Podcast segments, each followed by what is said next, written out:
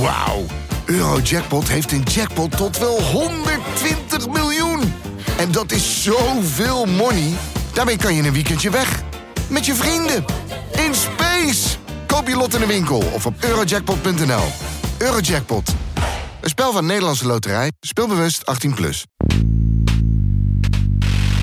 We hebben altijd gedacht, een verdeling van ongelijkheid langs lijnen van talent en inzet is de meest eerlijke verdeling van ongelijkheid die we hebben. Ons niet realiserend dat die verdeling van ongelijkheid de meest spijkerharde is die er bestaat. Want daar is echt niks aan te doen aan talent en inzet. Wie slim is en hoog is opgeleid in een kenniseconomie, hè, waar dat soort competenties ook dominant zijn, ja, die mag, die mag heersen. Nou ja, zie daar de onvrede. En waar de populisten, in tegenstelling tot de traditionele politiek, veel en veel beter in zijn, is dat symbolisch discours. Dus de populisten begrijpen als geen ander dat de politiek een symbolische orde is. Het is geen technische orde, het is geen beleidsmachine. Het is uiteindelijk de plek in de samenleving waar die samenleving via representatie vraagstukken tot politieke vraagstukken verklaart. Dit is Betrouwbare Bronnen met Jaap Jansen.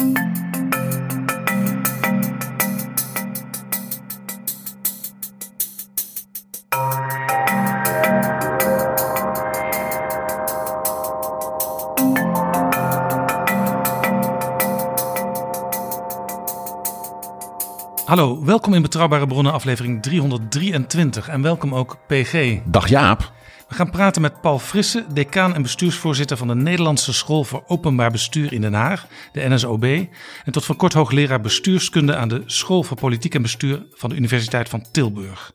Van hem is gisteren een nieuw boek verschenen, De Integrale Staat, over het verlangen naar samenhang in politiek en bestuur. Maar eerst, PG, zijn er nog nieuwe vrienden van de show? Jazeker. Ze zijn er weer bij. We zijn jullie zeer erkentelijk, beste Isabelle, beste Dabbert en waarde Lennart. Hartelijk welkom. Ben je vriend van de show of word je te snel nog even, dan kun je meedingen naar het nieuwe boek van Paul Frisse. Ga daarvoor naar vriendvandeshow.nl slash bb. Dit is Betrouwbare Bronnen. Welkom in Betrouwbare Bronnen, Paul Frisse.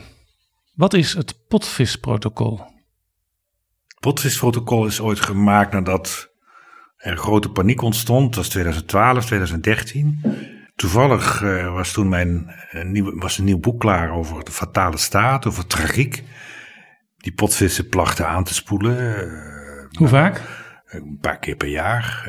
loop der natuur, tragiek, noodlot. En er was toen heel veel commotie. En onder andere over de vraag of het een mannetje of een vrouwtje was. Ik kreeg ook naam. En op enig moment uh, was ik op het ministerie van uh, Economische Zaken, waar toen landbouw onder resulteerde. En daar kreeg ik te horen dat uh, er een protocol was gemaakt over levende walvisachtigen die aanspoelen. Iedereen heeft recht op zijn eigen protocol. Nou ja, en ik, mijn vraag aan hen was van...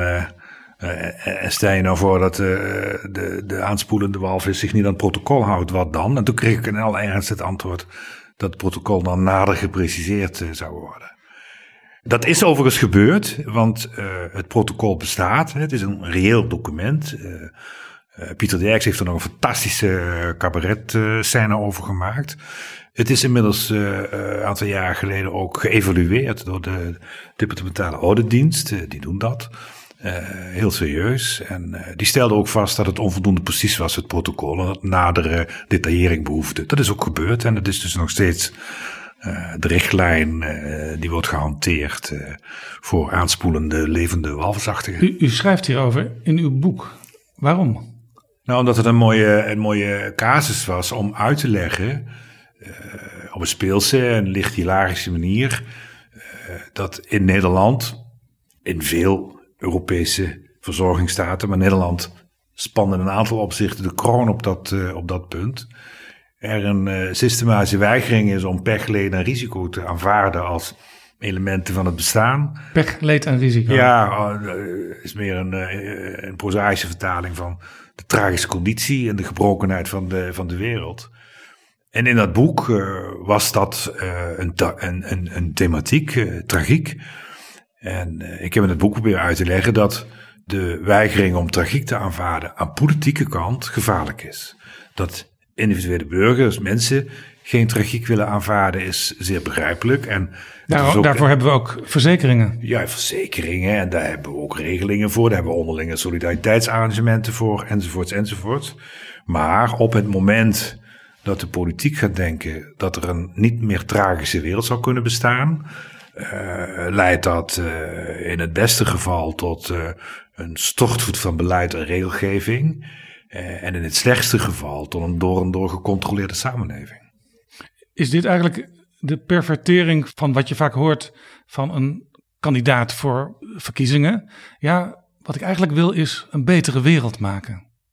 Nou, op zich is de, de motivatie en het idealisme van uh, politici en ook ambtenaren om uh, in de politiek te gaan, CQ bij de overheid te werken, om daarmee een bijdrage te leveren aan de leniging van leed, uh, is zeer acceptabel. Maar moet altijd plaatsvinden uit, vanuit de overtuiging dat over wat leed is en hoe het zou kunnen worden bestreden, politieke bestrijd bestaat. En dat die strijd ook moet blijven bestaan. Dus de hele idee achter democratie en achter democratische besluitvorming is niet dat we het eens worden, maar dat we het op een vreedzame manier oneens kunnen blijven. En dat in elk besluit dat door de meerderheid wordt genomen, op zijn minst rekening wordt gehouden met belangen en gepassioneerde hartstochten van minderheden. En daarom is er niks mis met idealisme, behalve als het utopisch wordt. En als de droom van de betere wereld leidt tot een volledig gemaakte samenleving met zeer sterke opvattingen over het goede leven. Waarbij dus wat niet goed leven wordt beschouwd, verbannen moet worden. Ja, dat is, hè, dat, dat is natuurlijk zwaar geformuleerd, hè, maar uh, op allerlei terreinen zie je in die verzorgingsstaat, en zeker ook in Nederland, dat er impliciet of expliciet achter al dat beleid, achter al die regelgeving, hele uitgesproken opvattingen bestaan over uh, wat het goede leven is, wat bijvoorbeeld gezondheid is. Uh, en dat daaraan gekoppeld en natuurlijk allerlei opvattingen bestaan over wat niet gezond is of wat ongezond is. En waar mensen voor gewaarschuwd moeten worden, of waar mensen in een bepaalde richting geprikkeld moeten worden, of waar mensen verplichtend een bepaalde kant op worden gestuurd. Of gestraft. Ja, ja, of straffen. Dat, dat is de hele range van verbod tot gebod wordt dan ingezet met allerlei moderne beleidsinstrumenten, zoals verleiding, hè, wat we tegenwoordig nudging noemen. En mijn waarneming zou zijn dat de afgelopen 30, 40 jaar dat ik onderzoek doe naar die staat, naar het opereren van politiek en overheid, eh, onze opvattingen over wat het goede leven is, zijn uitgebreid en zijn geïntensiveerd. En dan onze opvattingen over wat intolerabel is en wat niet gedaan, gedacht of gevonden mag worden, eh, in termen ook van gedrag, dat is zeer sterk toegenomen. Dus onze tolerantie voor het afwijkende is heel contrair aan het zelfbeeld dat Nederlanders hebben, is echt sterk, uh, sterk uh, toegenomen.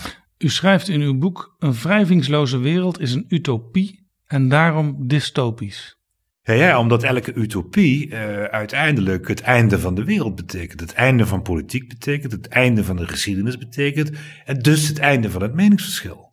En dat betekent dat elke utopie uiteindelijk ertoe zal leiden dat degene die denken van, nou, misschien is mijn utopie toch beter, uh, dat die op de een of andere manier zodanig bejegend moeten worden dat ze dat in ieder geval niet meer kunnen effectueren. Tot het uiterste toe gevangen zetten. De hemel op aarde is een hel. Jazeker. Jazeker. Dat zou overigens voor die andere hemel ook kunnen gelden, maar dat weet ik niet. Nee, u, zegt, u zegt eigenlijk dus een, een, een, een, een, een zoda, zodanig naar volmaaktheid en voortreffelijkheid strevende samenleving, die heeft geen politiek meer. Nee, want wij hebben politiek om ons te verstaan met al die kwesties waar we onvoldoende van afweten of veel te veel van weten, waar de kennis botst of strijdig is. En voor alle kwesties waar we in morele zin sterke mate over verdeeld zijn. En omdat we het over beide aspecten van de werkelijkheid het nooit eens worden, is er politiek om daar van tijd tot tijd compromissen over te sluiten. die altijd voorlopig van aard zijn. Dat is ook precies wat bedoeld wordt met de lege plek van de macht. Een idee van Claude Lefort, een Franse politiek filosoof. En die zegt: de tijdelijkheid en de voorlopigheid en de onvolmaaktheid van het politieke is de bedoeling. Dat het moet tijdelijk zijn. Dat is geen tekortkoming, nee, dat moet tijdelijk zijn. Dus de plek van de macht mag nooit permanent bezet worden. En dat, dat is ook zo, omdat uh, degenen die aan de macht zijn, altijd tijdelijk aan de macht zijn. En ook dus best wel eens uh, ongelijk kunnen hebben. Ja. En we weten in de democratie dat er altijd weer een moment komt, verkiezingen, coalitievorming, dat er misschien een hele andere combinatie komt. En dat dus de invulling, die altijd tijdelijk is, weer kan veranderen. Jazeker. En dat je dus van tegenstanders bondgenoten kunt maken. En dat bondgenoten weer tegenstanders kunnen worden. En dat dat voortdurend wordt afgewisseld hè, door compromisvorming. Daarom is het compromis ook van een grote schoonheid in politieke zin, omdat het een verzoening is tussen strijdige standpunten. Maar de tijdelijkheid is fundamenteel. En altijd onvolmaakt. Een compromis is altijd onvolmaakt. Het is onvolmaakt en het mooie van het compromis is dat het de oorspronkelijke standpunten in stand laat. Die gaan niet op in iets nieuws. Dat is een, een dialectisch perspectief op, uh, op de wereld. Nee, die strijd blijft bestaan, die tegenstellingen blijven bestaan. Nederlanders staan natuurlijk een fantastisch voorbeeld van, omdat we zo altijd ook institutioneel georganiseerd zijn geweest. Ja, daar wil ik straks op terugkomen, op die organisatie van Nederland en op de politiek. Maar ik wil eigenlijk eerst even naar uw nieuwe boek, De Integrale Staat. U heeft het in dat boek over uh, de roep om integraal beleid. Als er ergens een probleem is, dan wordt er al gauw gezegd dat moeten we integraal aanpakken. Is dat een beetje uh, ja, een toverformule? Want als je het integraal doet, dan vergeet je niets en je betrekt alles erbij. Nou, het interessante, hè, toen ik dit boek eh, ging schrijven, ik had net mijn, mijn, mijn trilogie afgerond hè, over tragiek, over mysterie en over taboe als belangrijke antropologische fenomenen. En uh, ik wilde een nieuw boek maken. En een van de dingen die mij al al die tijd dat ik onderzoek doe naar een, een, onderwijs over de staat, mij altijd hebben gefascineerd, is namelijk dat dat woord integraal dat is het, oudste woord dat ik ken uh, in, mijn, in mijn bestaan, in mijn intellectuele uh, loopbaan. En het merkwaardige van het woord is dat het ook altijd een positieve bijklank is blijven houden. Ik zeg altijd maar zo, als je ergens het woord integraal voorzet, zal iedereen zeggen, ja, dat is goed, hè, dat gaan we integraal benaderen, integraal beleid.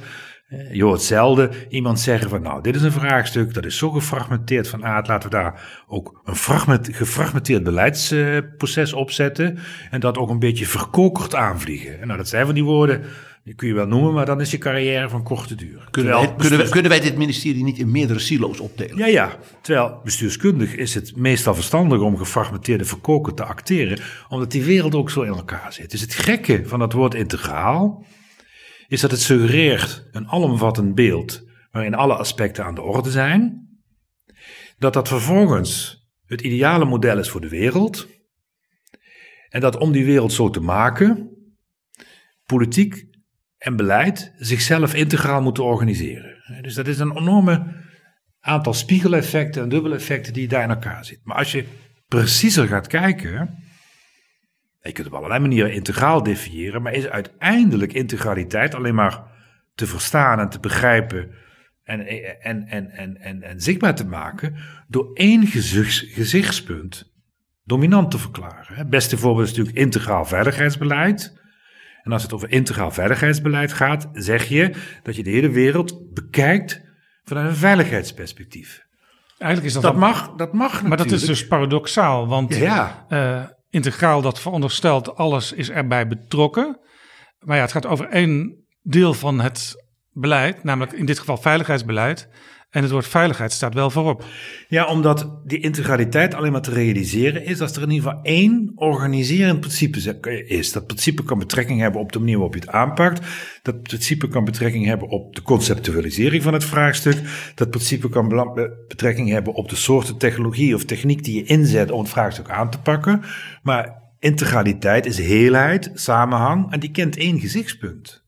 Het veronderstelt ook dat uiteindelijk maar één beleid het beste is. En dat als dat beleid er eenmaal is en ook volledig integraal is, ja, dat, misschien dat er omheen, om het beleid heen nog dingen veranderen. En dat je dus een klein beetje moet aanpassen. Maar in feite hoef je nooit meer echt de grote lijn aan te passen. Nee, maar dat is, de, dat is precies, dat is in het hart van de redenering. De, eh, dus integraliteit kan alleen maar bedacht worden vanuit het idee dat er één sluitende, kloppende, logisch consistente, sluitende samenhangende... aanpak hoor je ook vaak. Ja, ja sluitende aanpak, uh, niemand buiten boord, doorlopende leerlijnen. Uh, we kennen het allemaal en alles. Hè?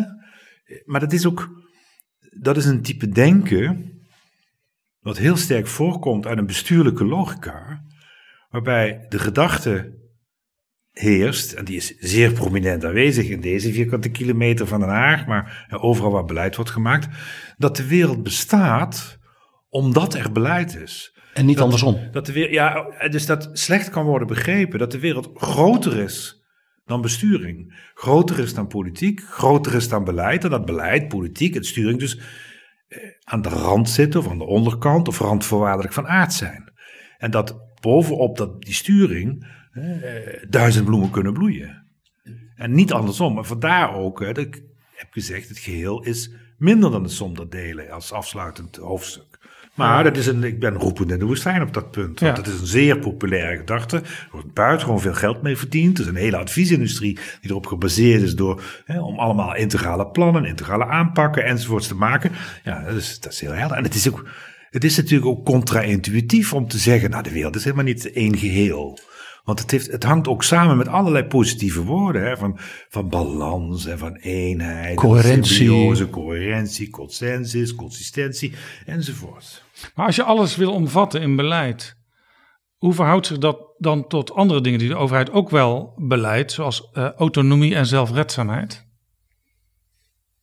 Ja, dat is natuurlijk buitengewoon interessant. Dat in de afgelopen decennia allerlei retorica's zijn ontstaan in dat beleid.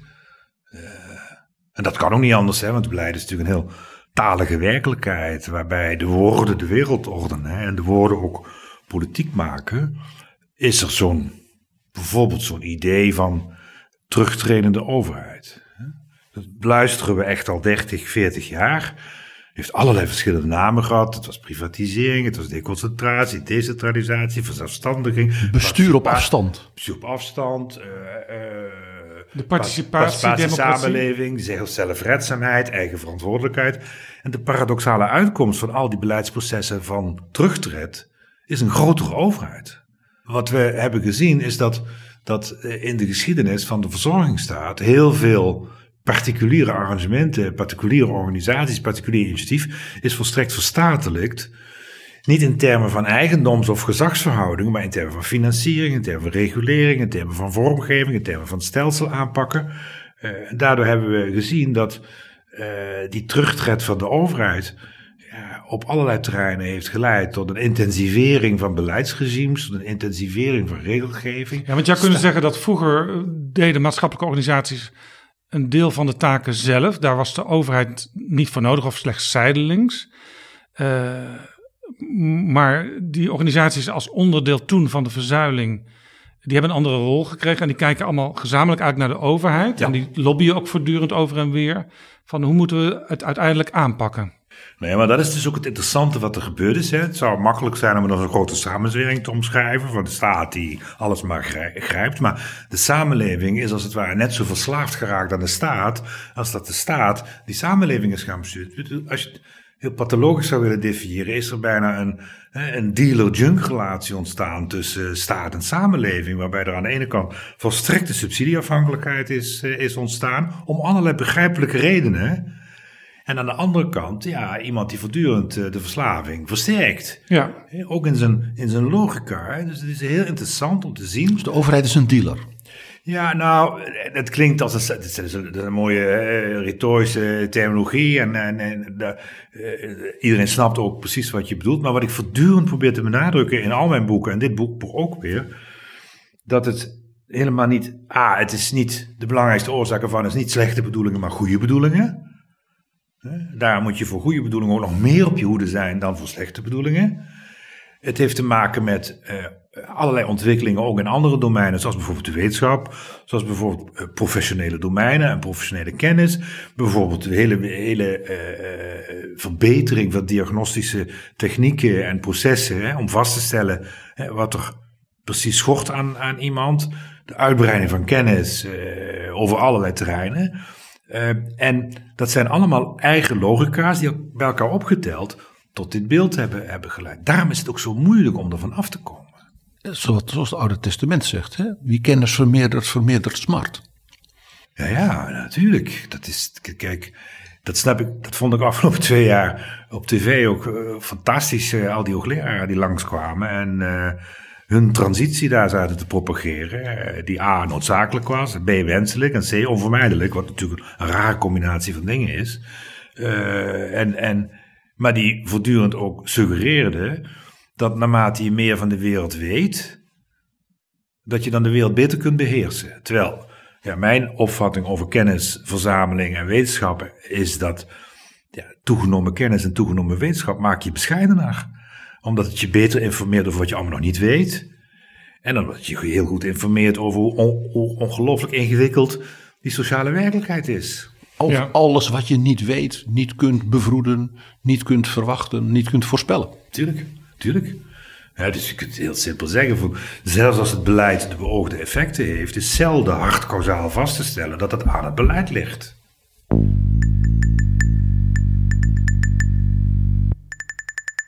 Na de Tweede Wereldoorlog hadden we de wederopbouw, letterlijk. Daarna ging de overheid, aangejaagd door de politiek, allerlei eh, sociale en andere arrangementen invullen. De jaren zeventig worden wel eens uh, gezien als uh, de hoogtijdagen van het maakbaarheidsdenken. Daarna kreeg je natuurlijk Lubbers, je kreeg Paars. En dat was de tijd waar u net aan refereerde dat de overheid toch pretendeerde een stapje terug te willen doen. Eh, maar als ik u zo hoor, dan is het maakbaarheidsdenken nooit echt verdwenen. Nee, sterker nog, uh, ik zou zeggen dat het maakbaarheidsdenken groter is dan ooit waar we het in de jaren zeventig nog vooral ter linkerzijde van het politieke spectrum konden situeren, is het nu kamerbreed uh, aanwezig door alle partijen, door alle partijen heen. En is ook die zogenaamde neoliberale terugtred. Voor zover dat die term neoliberalisme al zo'n zuivere term is. Maar goed, laten we daar even van afzien. Kun je vaststellen dat uh, alles wat dat neoliberalisme heeft gebracht, allemaal, ook zelfs op het terrein van de markt, een veel grotere staat heeft uh, gebracht. Omdat hij dat marktmeesterschap, die ordening en het uh, de, hele mededingingsrecht heeft de staat groter gemaakt in allerlei, allerlei domeinen. Uh, en dat is wat ja, de neoliberale critici van de verzorgingsstaat nooit hebben begrepen. Speelt hier, speelt hier de opmars van ik zeg maar, de, de, de technologische revoluties, digitalisering en dergelijke, speelt hier ook een rol die men toen in de jaren zeventig dus gewoon niet had voorzien? Ja, zonder enige twijfel. Wij hebben, uh, wij waren heel vroeg, in Tilburg hebben wij uh, medio jaren tachtig onderzoeksprogramma gestart, mede op initiatief van Ernst Berlin, naar de betekenis van wat wij toen informatisering noemden voor het openbaar bestuur. Dat is een zeer omvangrijk onderzoeksprogramma geworden. We hebben echt uh, een jaar of vijftien uh, flink in, in geacteerd, ook internationaal allerlei dingen gedaan. U dacht toen, heeft u wel eens gezegd, de informatisering die leidt uiteindelijk tot het einde van de politiek. Ja, ik heb eh, in mijn afscheidsreden 25 november heb ik ook gewijd aan mijn vergissingen. En dat, uh, dat zijn een was dus een hele lange reden dan? Nou, nee, ik had wat ik heb gezegd. Ik heb 45 minuten. Ik moet het ook binnen 45 minuten kunnen vertellen. Want dan, dan blijft het ook echt een, dus, dus reden. Eén minuut per fout. Niet zo één gewoon. Het was een hele geestige reden die ook eindigde met de zin. Maar misschien dat ik mij vergis. Ja. Nee. Een aantal mensen heeft mij ook aangesproken van dit is wel een hele uh, interessante manier om toch je gelijk te halen. Maar oké, okay, uh, kijk, er zijn een paar dingen gebeurd met die technologie. Dat die merkwaardige wijs heeft die uh, mogelijk gemaakt om op massale schaal zeer complex en zeer gedetailleerde besluitvormingsalgoritmen tot uitvoering te brengen.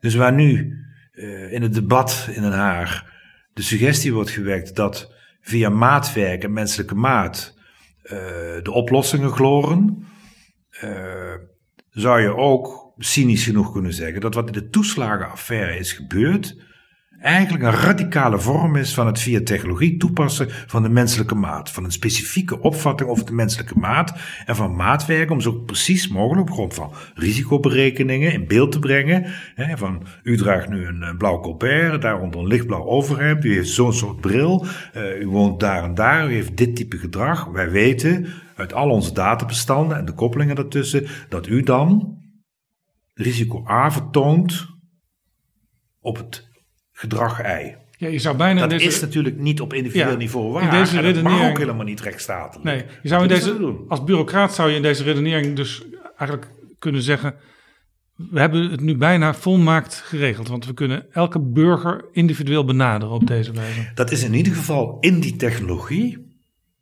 de daarin opgesloten droom. Zoals Max Weber altijd gezegd, een leefloze machine is gestolde geest. Dus in die technologie zitten waardepatronen, zitten ambities, zitten wijzigheden. En de technologie is gulzig. De technologie die eenmaal begint, slokt voortdurend nieuwe terreinen op, breidt zich uit. Er zitten ook nog allerlei technologische varianten achter. En dat is wat we, wat we natuurlijk gezien hebben. Dus de, de complexiteit van de regelgeving die we hebben gekregen, eh, kon alleen maar uit worden gevoerd omdat er nou ja, miljoenenvoudige beslissingen moesten worden genomen. eh, waardoor, waarvoor ambtenaren tekortschieten. En dat, wat je door machines kon laten doen. En bij de kindertoeslagaffaire kwam er nog een ding bij. Dat vertelde Roel in het veld toen hij te gast was in Betrouwbare Bronnen, aflevering 226. Hij maakte eigenlijk een analyse hoe door een combinatie van perfectionisme, dat is eigenlijk wat we nu bespraken, Ja, dus die, die, die, dat, dat, dat bijna volmaaktheidsidee. combinatie daarvan met het wantrouwen van de overheid jegens de burgers, Want die zijn niet volmaakt. is het systeem overbelast geraakt. En vooral de mensen ook overbelast. We hebben het hier over een domein wat historisch gezien eh, gekenschetst kan worden als het domein waarin burgers met elkaar solidair waren om risico's of pech of leed niet te voorkomen, maar in ieder geval op, eh, ja, daarvoor elkaar te compenseren, te verzekeren. Eh, lotsverbondenheid. Was de grondslag van die solidariteit. Ook daar werd op gelet. Ook daar werd gekeken of mensen niet eh, er onterecht gebruik van maakten. Maar dat was, het was bovendien gevarieerde lotsverbondenheid. Want protestanten waren op hele andere manieren solidair dan katholieken, enzovoorts, enzovoorts. Dat is begin vorige eeuw, in een lange, in lange geschiedenis, is dat geleidelijk aan allemaal verstatelijkt. Met als belangrijke argument, in ideologische zin, niet langer afhankelijk van de andere burger, de kerk of de samenleving, de caritas, de bedeling, maar rechten en aanspraken, gegarandeerd door de staat. En gelijk. En gelijk voor iedereen. In de tweede plaats het uitsluiten van free riders, hè, dat je kon meeliften op het systeem, door collectieve financiering. Eh, iedereen betaalt mee. Allemaal hele legitieme en begrijpelijke argumenten. Die uiteindelijk hebben geleid tot een systeem tot een verzameling arrangementen waarin steeds meer controle, uitvoerings- en handhavingsargumenten dominant zijn geworden ten opzichte van solidariteitsargumenten. Letterlijk in de memorie van toelichting van de fraudewet. Die wet is er gekomen na de Bulgarenfraude. We hebben daar een groot onderzoek naar gedaan aan school eh, de- twee jaar geleden. Buitengewoon interessant. Ik heb dat filmpje nog eens opgezocht van Brandpunt. Heel knap filmpje. Ja. Beetje Daar zag je mensen Ja, in ook- Bulgarije met een ING-bankpasje, zo'n oranje geld bankpasje, uit de muur. in hun land, Bulgarije, geld uit de muur halen. Ja, maar het was, ook, het was ook heel knap gemaakt. Het was een beetje trillende camera, een beetje roadmovie-achtige ensenering. Nou, ja, de dag daarna, hè, om bij wijze van spreken, kan ook de week daarna zijn geweest, een heftig kamerdebat. Daar kwam uit, dit moeten we streng gaan Nou ja, aanpakken. maar de- 150 Kamerleden stemden voor. Sterker nog, aan de grote protagonisten waren mevrouw Leijten en meneer Omtzigt. Eh, die, en in de, vervolgens in de memorie van toelichting van die fraudewet staat dat, eh, dat dat draagvlak voor sociale zekerheid het belangrijkste argument is om steviger aan fraudebestrijding te doen. Daar is vervolgens een systeem gekomen hè, met ook nog hele warme argumenten vanuit het strafrecht naar het bestuursrecht. want strafrecht is te zwaar. Merkwaardig is natuurlijk dat je in het strafrecht als burger veel beter beschermd bent dan in het bestuursrecht. Ja, dat, dat bleek in deze affaire. Natuurlijk. En vervolgens informatieplicht, inlichtingenplicht voor de burger.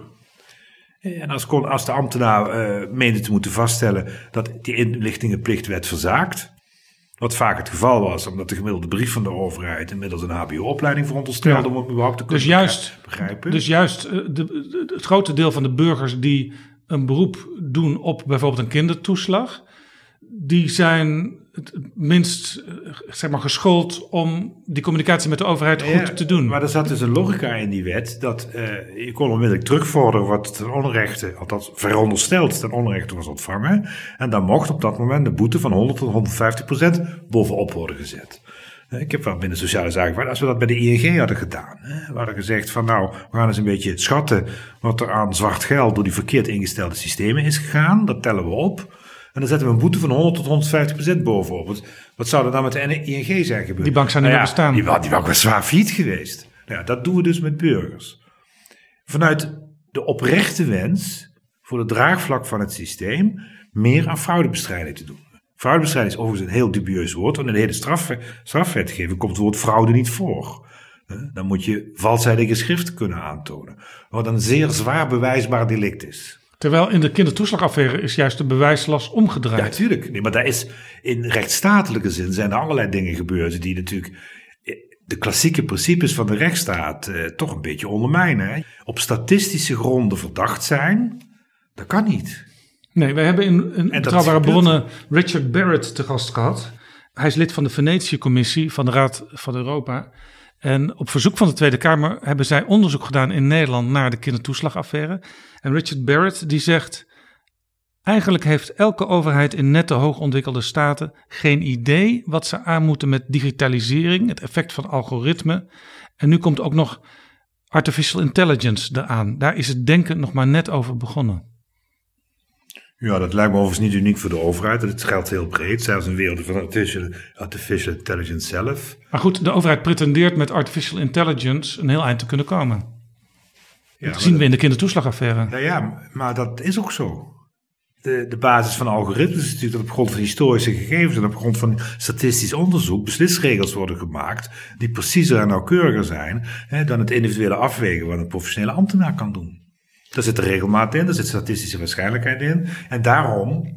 Gelijke behandeling in gelijke gevallen. Ja, gelijkheid, maar ook eerlijkheid, en voorspelbaarheid en transparantie en kenbaarheid. De kindertoeslagaffaire, die in de loop van de debatten het kindertoeslagschandaal eh, genoemd is gaan worden, onder andere door Renske Leijten en Pieter Omtzigt, maar door de hele Kamer uiteindelijk, die leidde tot het aftreden van het vorige kabinet. Zijn er nu al signalen waarneembaar voor u als bestuurskundige dat de les geleerd is? Welke les? Welke les heeft men gedefinieerd dat men wilde leren? Nou, ik, in het debat wat wij waarnemen en ook alle onderzoek dat wij doen en de, de teksten die we zien. Uh, we zijn bezig nu met, met een hele essay over menselijke maatwerk uh, voor een aantal departementen. Zien wij toch eigenlijk niet veel meer dan onbeholpen pogingen om een goede diagnose te maken van wat er nou precies is gebeurd.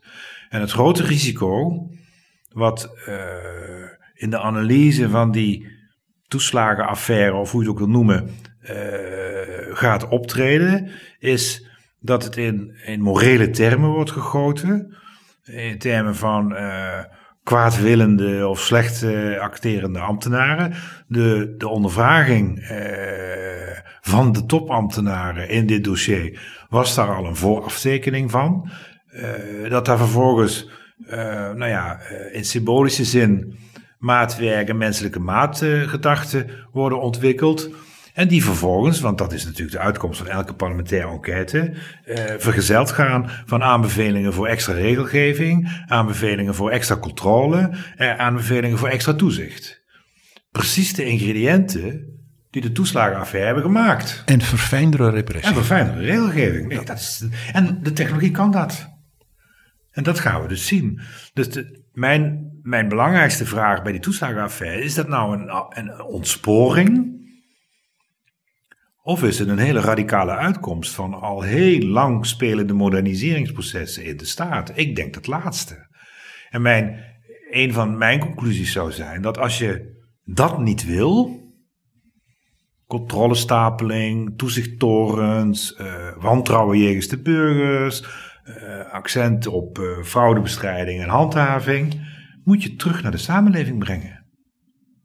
Want de samenleving kan namelijk wel maatwerk maken. Want maatwerk is uiteindelijk willekeur. Is ongelijkheid. En, dat, en ja, en de uiteindelijke uitkomst van, als je dan de samenleving overlaat, is dat het in Maastricht anders wordt dan in Groningen, om maar een willekeurige Maar u zegt dus eigenlijk, je zou weer een aantal dingen die nu door de overheid of door in feite verstatelijkte organisaties worden gedaan, uh, naar echte organisaties van burgers moeten Nou ja, dat, dat, dat, kijk, het interessante was de, de eindpresentatie van het onderzoek wat wij hebben gedaan over die fraudewet. Uh, daar was ook uh, de FNV bij aanwezig. Die had ook in de klankbordgroep gezeten. Maar bij die eindpresentatie was de vicevoorzitter de FNV aanwezig, Kitty Jong.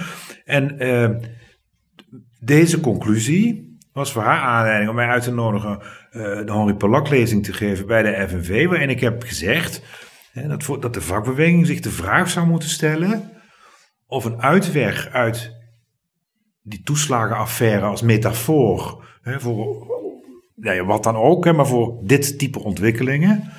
Of de vakbeweging niet zelf weer een veel grotere rol zou moeten nemen in de vormgeving van sociale zekerheid.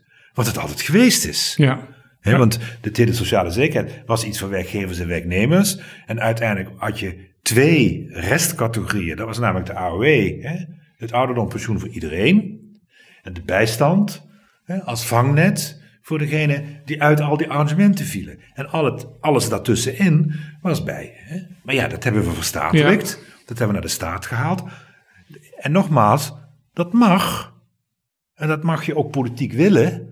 Want mijn publiek bij de FNV viel ook in twee kampen uiteen. Eén moet zeker bij de staat blijven. Een ander van, nou, is misschien een interessante strategie nou ja, voor de FNV. Ik kan me zelfs voorstellen dat... Zeg, dat, dat zijn er dus twee dingen die je, die dan wel moet duiden. Het eerste is, als je het bij de staat laat... krijg je dus veel bureaucratie, veel toezicht, veel controle enzovoorts. Als je dan de samenleving laat, krijg je verschil. En het, het giftige woord dat altijd aan verschil wordt gekoppeld, is ongelijkheid. Want en dan gaat het heel simpel. Dan komt er een cameraploeg langs en die stelt vast dat door de veranderingen van maatschappelijke van de sociale zekerheid het in die tak van de industrie totaal anders is geworden dan in die tak van de industrie. Sterker nog, als de sociale dienst in Deventer het heel anders doet dan de sociale dienst in Amstelveen, dan komt er een Tweede Kamerdebat. Komt er een Kamervraag en de vraag luidt aan de minister, is de minister bekend en wat gaat hij eraan doen? En de wethouder van Amstelveen moet aftreden, want die heeft het niet zo goed gedaan als ja. die in Deventer.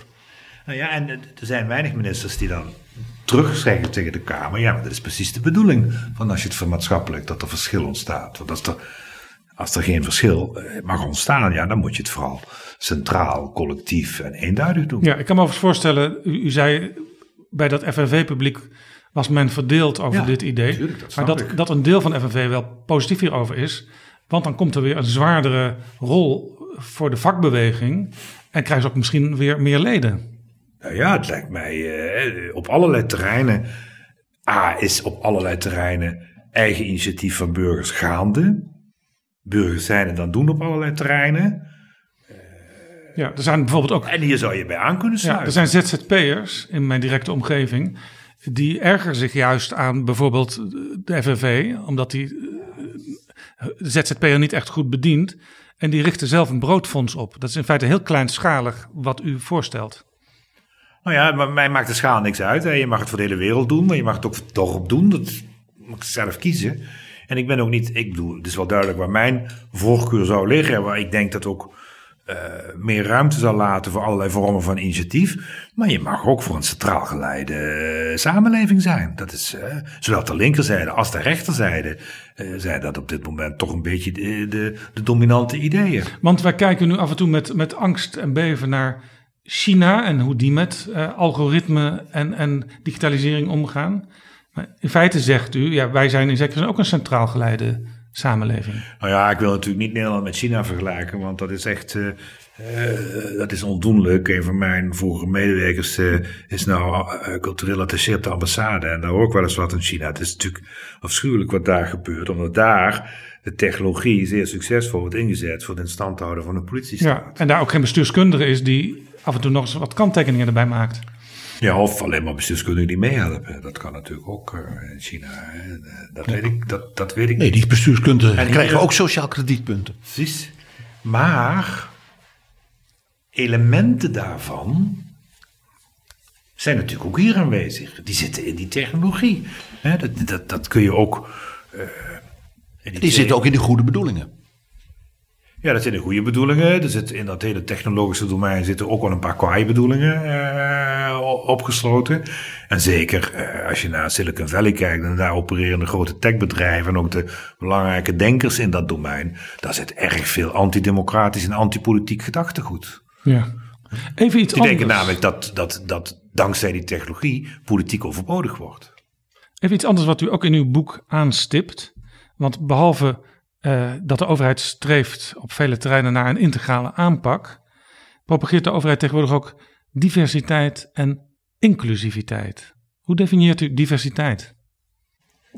Nou, laat ik het, laat ik het uh, eerst proberen duidelijk te maken aan de hand van een, van een klein voorval wat Nederland nogal beroerd heeft van een tijdje geleden. Diversiteit is de aanvoerder van Feyenoord die weigert de regenboogband te dragen. Inclusiviteit is die regenboogband.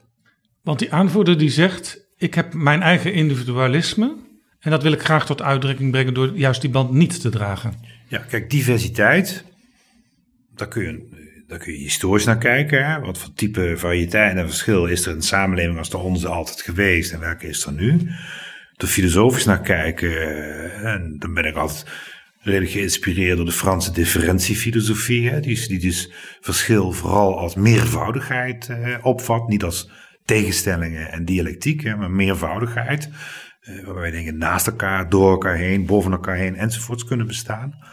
En als je naar de Nederlandse samenleving kijkt, zijn wij natuurlijk een samenleving die een hele, toch ook wel redelijk unieke geschiedenis heeft van, uh, van groot verschil. Uh, in levensbeschouwelijke en met name ook religieuze zin. We hebben ook eh, gewoon burgeroorlog gehad in Nederland. En sterker nog, het geloof waar ik het voortkomt is ook vrij lang verboden geweest. Katholieke geloof? Uh, ja, dat kunnen we. Ja, dat wordt nu, we kunnen nu heel romantisch over schuilkerken praten enzovoorts. Maar het waren natuurlijk toch wel gewoon ondergrondse kerken. En wat weinig Nederlanders weten is dat tot in de, tot in de jaren tachtig was het in Nederland verboden om processies op de openbare weg te houden. Nou, er is maar één religie die echt processies houdt en dat is uh, die. Dus, dus in die zin hadden wij een, hebben wij een geschiedenis gehad die, uh, die, die in die zin heel erg uh, ingewikkeld was. Van termen van tegenstellingen, maatschappelijke strijden, maatschappelijk conflict. En ik vind persoonlijk dat de, de uitvinding, het is natuurlijk geen uitvinding geweest, hè, de ontwikkeling van de verzuiling als een institutionele vormgever van maatschappelijke pluraliteit. En een daar gekoppelde, relatief bescheiden staat, die vooral financierde, maar allerlei inhoudelijke, normatieve, morele vraagstukken in de zuil lieten vind ik een buitengewoon interessant model geweest. Wat ons veel gebracht heeft. Wat ook de maatschappelijke vrede in stand heeft uh, gehouden. Ja, de burgeroorlog werd daardoor en de burgeroorlog ingeperkt. heeft ingeperkt en voorkomen. Nou, dit is geen pleidooi om terug naar de verzuiling te gaan. Maar Waarom de vraag, niet? De vraag, die ik, de vraag die ik wel altijd stel is: van, is nou de hoeveelheid variëteit die we nu hebben groter of kleiner dan de tijden van de verzuiling? Ja, dan zou ik denken dat het niet heel veel moeite kost om aan te tonen dat die groter is. En dat er meer variëteit, meer strijd, meer conflict is over identiteit, over voorkeuren, over geschiedenis, over wat dan ook. En dat we zouden moeten nadenken wat dan de soorten institutionele vormgeving zijn die daarbij passen. Uitgaande van het feit dat dat verschil op allerlei momenten ook schuurt, wrikt, ondraaglijk is.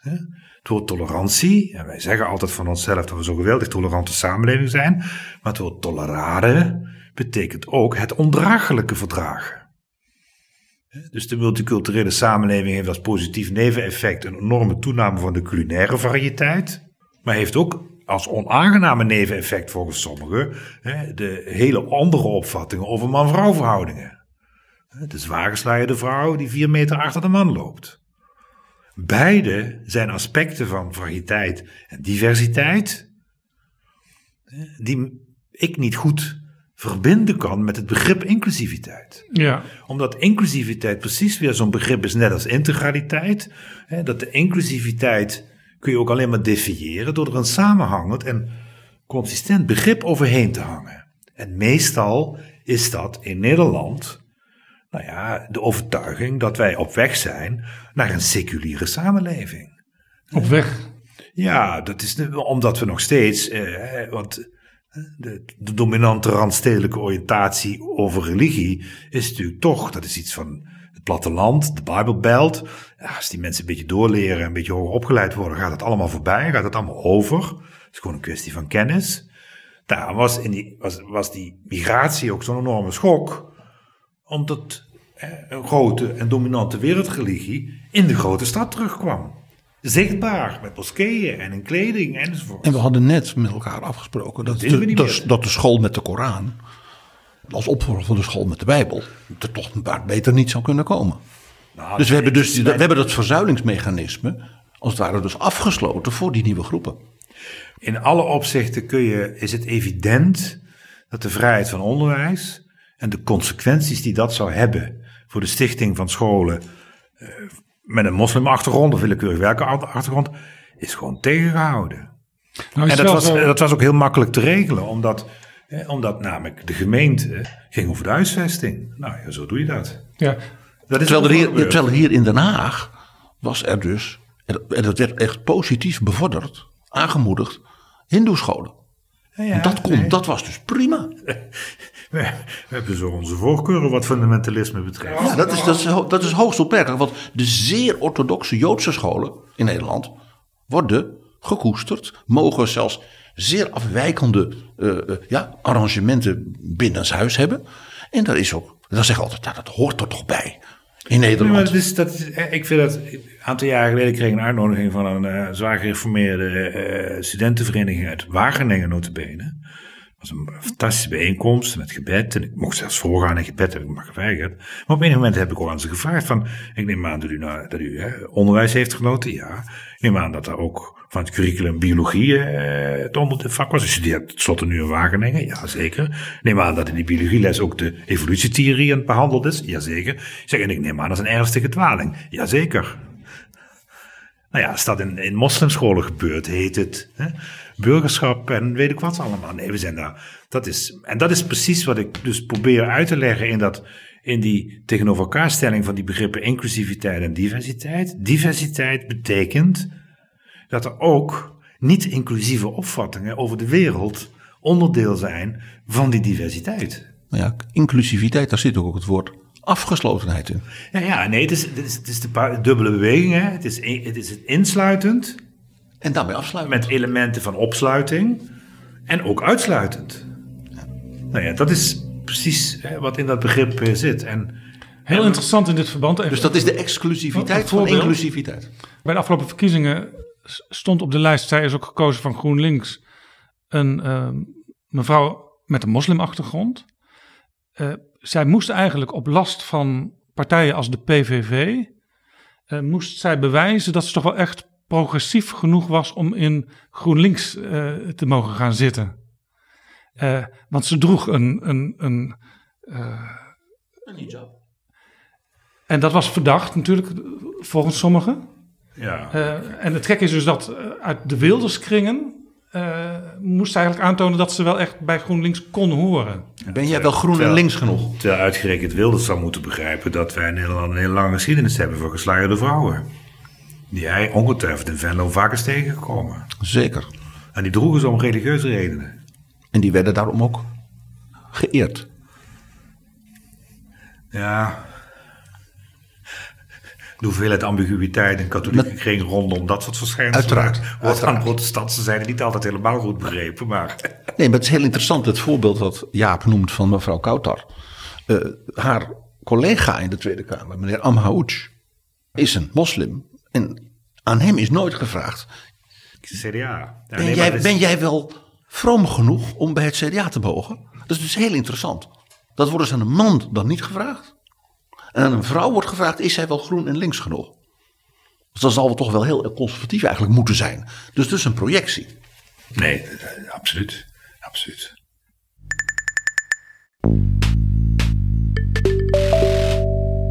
Dit is Betrouwbare Bronnen, een podcast met betrouwbare bronnen.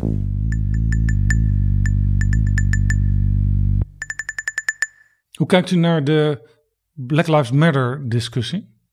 Want ook dat heeft, zou je kunnen zeggen, met emancipatie te maken, maar wel op een hele verregaande manier. Namelijk, we gaan ook weer kijken naar wat er 150, 200 jaar geleden allemaal gebeurde.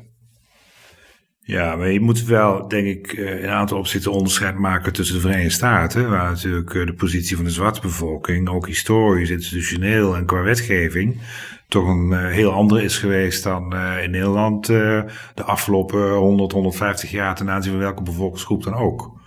Ondanks dat processieverbod. Ja, omdat ik, ik was, ik, ik aarzelde om te zeggen, Ja. misschien met uitzondering van wat eh venijnigheid richting de katholieken. ja, maar ik bedoel eigenlijk, eh, Maar- de, de apartheid was in Amerika nog vrij recent gewoon een wet. Ja, nou ja, of het, en, en eh, op zich maakt niet veel uit hoe lang het geduurd heeft en dergelijke. Maar ik, ik, vind dat, ik vind het lastig om die vergelijkingen te maken. Ook omdat ik minder van Amerika weet dan ik van Nederland, eh, Nederland weet. Je moet een beetje op beperkt zijn in je oordeelsvorming over van alles. Ja, maar goed, de, de, de discussie heeft zich hier ook genesteld Zeker, inmiddels. zeker. En, en, en die discussie is ook onvermijdelijk. En die, eh, die gaat met ongemak gepaard. Het is het gevolg van allerlei maatschappelijke patronen, van culturele ontwikkelingen. En daar zullen wij op enig moment eh, weer een uitweg uit vinden. Kijk, het is heel evident. Het, het beginnen van de discussie over Zwarte Piet betekent dat het een eindig fenomeen is. Ja, dat gaat met, met gedoe gepaard. Mensen die zich iets afgenomen voelen. Dus, ik doseer heel vaak samen met Paul Scheffer. En hè, zijn mooie analyse is van het is, processen van migratie en ook dit soort processen zijn altijd processen van een dubbele vervreemding. Hè, Aan de kant van de migrant, of degene die binnenkomt, of degene die anders is.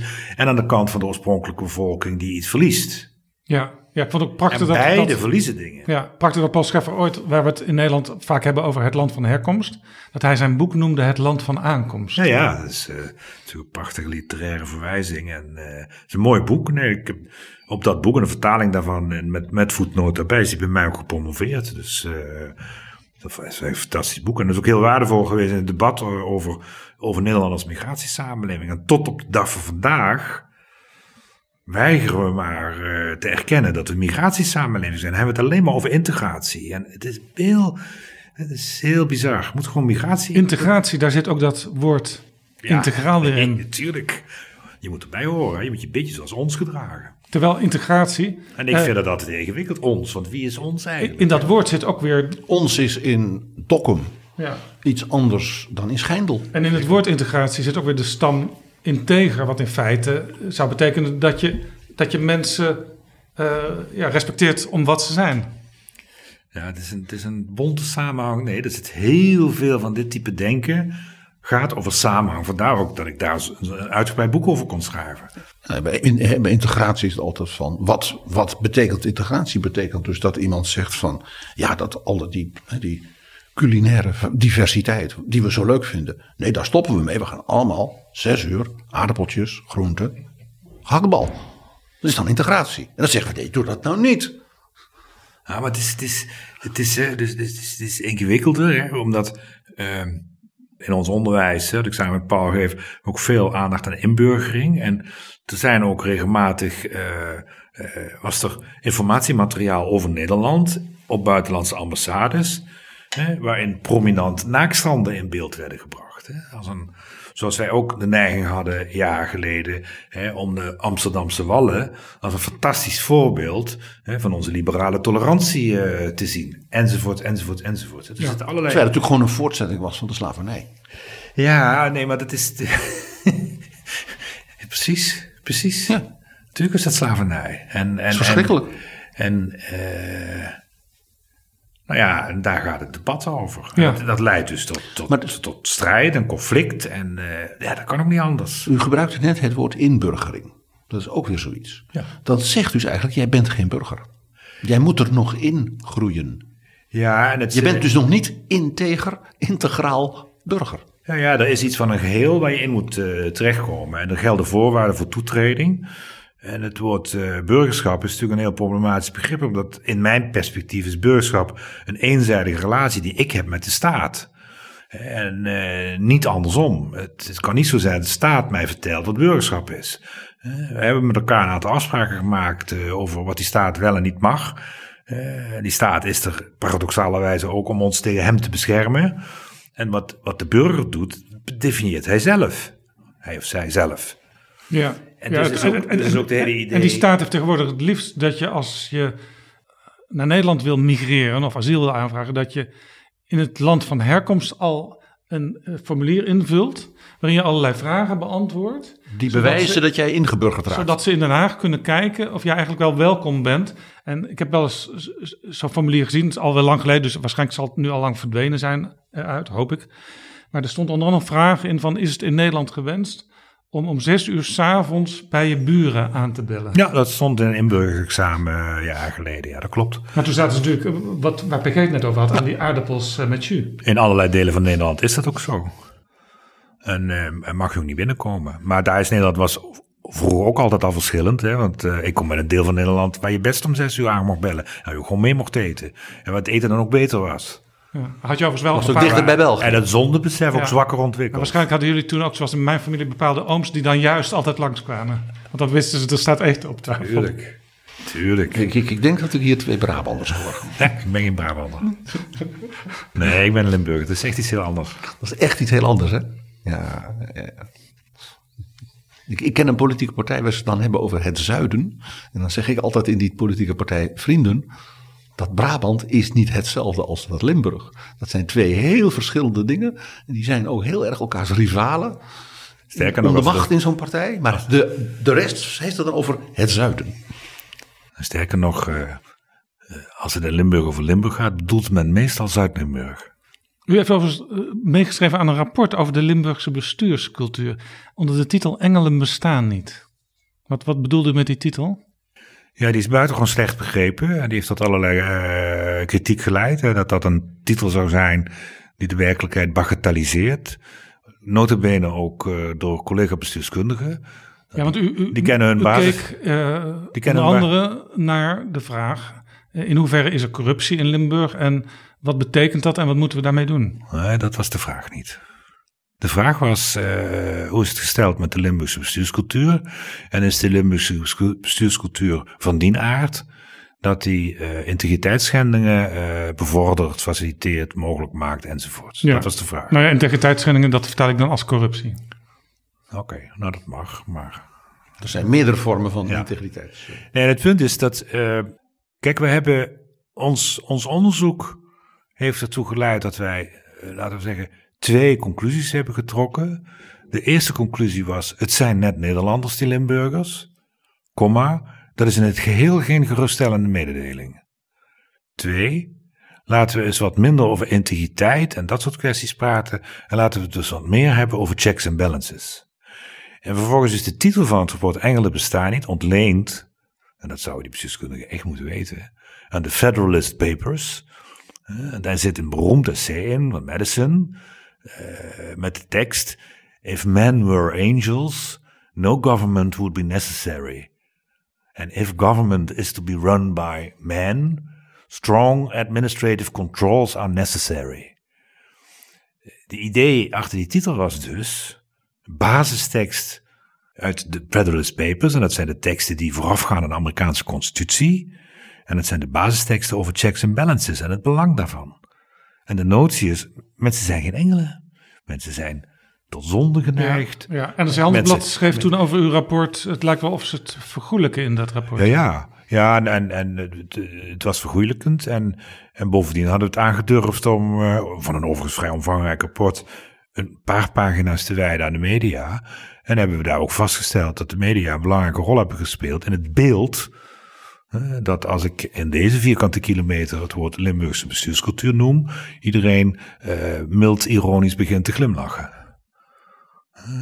En toen ik door de waarnemend gouverneur Remkes werd gevraagd uh, om aan deze commissie deel te nemen, heb ik ook gezegd, moest ik even testvragen hebben. Uh, ik zeg ja, toen ik in deze, in mijn kringen dit deed, begonnen ze altijd mild ironisch te glimlachen. En toen heb ik maar één naam genoemd. Oh ja, zegt hij, wat dan? Ik zeg, ja, Hoijmaijers. Uh, oh, Remkes. Ton gedebuteerde in Noord-Holland. En Remkes was CDK in Noord-Holland. En Remkes zelf zei, en dan vergeet u nog, die twee wethouders in Den Haag toen ik daar waarnemend burgemeester was. Toen wist ik, nou deze man deugt, hè, die is niet uit om een, om een, om een operatie reiniging Augiëstal. Heeft ook niet het beeld dat corruptie begint onder Sittard. Uh, maar dat is in Nederland uh, en in veel kranten is dat nog steeds wel het dominante denken. Sterker nog, als de zaak van de mos wordt behandeld in de krant, staan er lijstjes in hoe vaak in Limburg mensen veroordeeld zijn. En een Noord-Hollandse bestuurscultuur, dan wordt er niet ironisch geglimlacht. Ja, en ik zeg ook altijd, maar ik heb voor zover ik weet is Hoijmaijers geen Limburger. En, Zoals wel een partijgenoot van uh, de heer Remkes. Zeker. En uh, waar in Limburg altijd gezegd is dat, dat de corruptie zich concentreert in de KVP, CQ, CDA, zijn alle landelijke getallen veel meer VVD. Ja, ik kan me voorstellen dat Jos u... van Rij was geen CDA. Ik kan me voorstellen dat, u, dat u daar niks over wil zeggen, maar hoe kijkt u naar die zaak De Mos, die nu voor de rechter is? Oh, daar weet ik onvoldoende van om dat te kunnen, om dat te kunnen beoordelen. Uh, wat ik herken in, in wat ik lees, uh, is natuurlijk dat de grens tussen uh, belangenverstrengeling en cliëntelisme en ombudspolitiek niet heel scherp te trekken is. Sterker nog, je hoeft niet heel ver zuidelijk te reizen om een politieke zelfopvatting te hebben, waarbij dienstbetoon, zo heet het daar ook, een hele legitieme en ook vanzelfsprekende activiteit is die politici verrichten. Uh, sterker nog, zoals een districtenstelsel ook altijd deze effecten heeft. Hè, dat dan voor je eigen district doe je extra zaken. Sterker nog, in Amerika wordt gewoon in beeld gebracht wat de senator realiseert voor zijn staat. Het komt nog steeds wel voor. Hoeveel bruggen, uh, uh, legerbases ja, en reparaties van het vliegveld. En de debatten over het Groningen gas en de aardbevingen worden ook voor een deel gedaan door Kamerleden uit Groningen. Ja. Want die kunnen dat beter inleven, is dan het idee die notie, hè, engelen bestaan niet, is heel fundamenteel. Uh, om je ook te beseffen dat de staat nou eenmaal dingen doet die als wij ze zouden doen immoreel zijn. De staat mag mensen gevangen zetten, de staat mag, mag mensen uh, onteigenen. onteigenen, mag afpakken, mag belasting heffen, mag ze doodschieten uiteindelijk. Allemaal dingen die als wij zouden doen stelen en moorden zouden heten. De, de brief van Paulus aan de Romeinen, het dertiende hoofdstuk. De overheid draagt het zwaard niet te vergeven. Absoluut. Absoluut. Paulus wordt ook nog geciteerd in het laatste hoofdstuk. En dat was ook omdat Paulus zei, mensen zijn onvolmaakt. En dat is die overheid ook. En die Romeinen roepen daarom dat hun keizer van God is. En dat is helemaal een bewijs van onvolmaaktheid. Want hij is ook maar een mens. In mijn wijze van zien hè, is dus alle aandacht voor moraliteit en integriteit, uh, uitgerekend gericht op de overheid, mist een aantal punten. Namelijk dat die overheid moet handelen in een samenleving die moreel verdeeld is. En dat de, overheid het zwaar draagt en daarom een aantal dingen mag, hè, die in ethische zin aan burgers niet te rechtvaardigen zijn. Je kunt niet iemand ethisch gevangen zetten. Dus ik zou niet weten hoe dat moet. En dus is dat, is dat integriteitsdiscours heeft een aantal giftige trekken, want dat moraliseert het hele debat over politiek. En dat is fout. Ja, ja, dat is natuurlijk. Dat zou, dat zou, dat zou uiteindelijk betekenen dat politiek een universele eh, positie gaat innemen. En dus de eeuwige waarheid gaat verkondigen. Want wat moraal is natuurlijk niet een eh, toevallige afspraak die we in het hier en nu met elkaar maken. Dat heeft een universele potentie. Dat is ook verder prima. Maar we hebben wel verschillende morele oordelen. En dus hebben we een paar normen nodig hoe we daar vreedzaam mee omgaan. Ja. En de staat moet die normen handhaven. En dat kan de staat alleen maar gezag hebben doen als de staat relatief neutraal is ten opzichte van die morele verdeeldheid. En geen partij kiest. En niet zegt dat is goed en dat is slechte moraal. Ja, precies. Ik moet hierbij altijd denken aan de DDR. Ik denk sowieso vaak aan de DDR. De DDR had, hè, zeer Duits, marxistische analyse. Men leefde daar in een paradijs voor arbeiders en boeren. Dus wat was het effect? Wie iets wilde verbeteren, was een verrader. Dus de DDR was, was volkomen onbeweeglijk geworden. Ja. En het politbureau kon ook niet vervangen worden. Dus dat, dat zat een hele rij demente heren van in de tachtig. Want het idee dat je zo iemand zou vervangen. Ja, dat was een uiting van de onvolmaaktheid van het systeem. En het systeem was volmaakt. En een pauselijke status hadden die heren. Ja. Ja, dat was een soort curie. Dit, dit leidt er dus ook toe dat vijfjarenplannen altijd volledig worden uitgevoerd en dat ook in het verslag te vinden is. Ja, Zeker. en dat vergelijk, tegelijkertijd niets veranderde. Hè, want toen de DDR werd opgegeven, ontdekte men dat het eigenlijk 40 jaar lang. Dat het, ja, dat men, men, was nog steeds in 1950. Ja. Wij maken die vijfjaarplannen overigens ook. Nou ja, dat, dat wou ik eigenlijk zeggen. Want u schrijft ook in uw boek, en in 2010 schreef u er trouwens ook al een apart boek over. Dat de overheid voor elke tragiek die zich kan, kan voordoen, beleid wil maken. Dus eigenlijk tragiek is onaanvaardbaar. Maar dat, dat, is, dat is eigenlijk dit. Ja, ja. De overheid kan natuurlijk niet zeggen: wij zijn ook feilbaar. Ja, dat kan de overheid prima zeggen. Maar Nee, wat het interessante is natuurlijk dat, eh, dat er een hele politieke traditie altijd is geweest, zowel aan de christelijk-democratische kant als ook aan de liberale kant, die dat wel gezegd heeft. Sterker nog, waarmee ook electoraal eh, grote populariteit kon worden gegeven. Nou ja, er, wa- er was een leider, een politiek leider, die heette Dries van Acht. Zeker. En die straalde regelmatig uit dat wij in dit ondermaanse zondag zijn. En heel veel kiezers eh Ja, maar dat daar aan. moet, dat, eh, dat, dat- daar moet wel de katholieke eh, toevoeging aan worden gedaan. Dat moet je ook altijd uitleggen in dit land. Dat, dat is namelijk het, het, het befaamde fenomeen van de biecht. En het is belangrijk op te wijzen dat de biecht na de zonde gesitueerd is. Dus je, eerst doe je de zonde. Ja, ja dus en dan ook- was je het schoon. er zijn natuurlijk religies waar die volgorde is omgedraaid. Ja, die komen nooit aan de zonde toe. Het levert beeldschone literatuur op, geef ik toe. Maar eh, nee, dat is de kern natuurlijk. Dat, in, veel andere, in veel andere perspectieven heet dat hypocriet.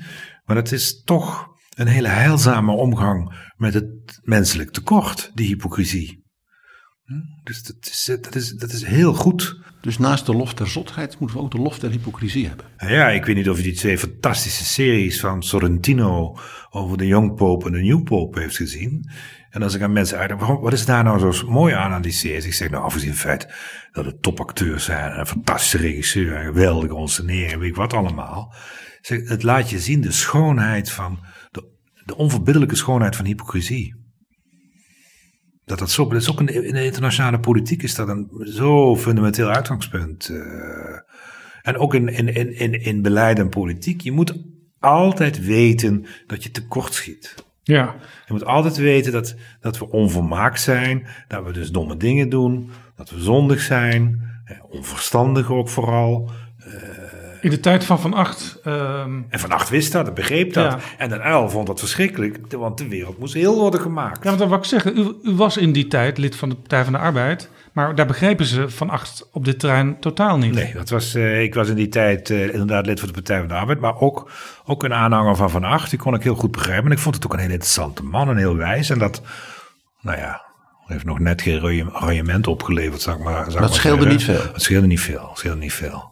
Dus ik ben ook uiteindelijk ook, uiteindelijk ook partijloos eh, geworden.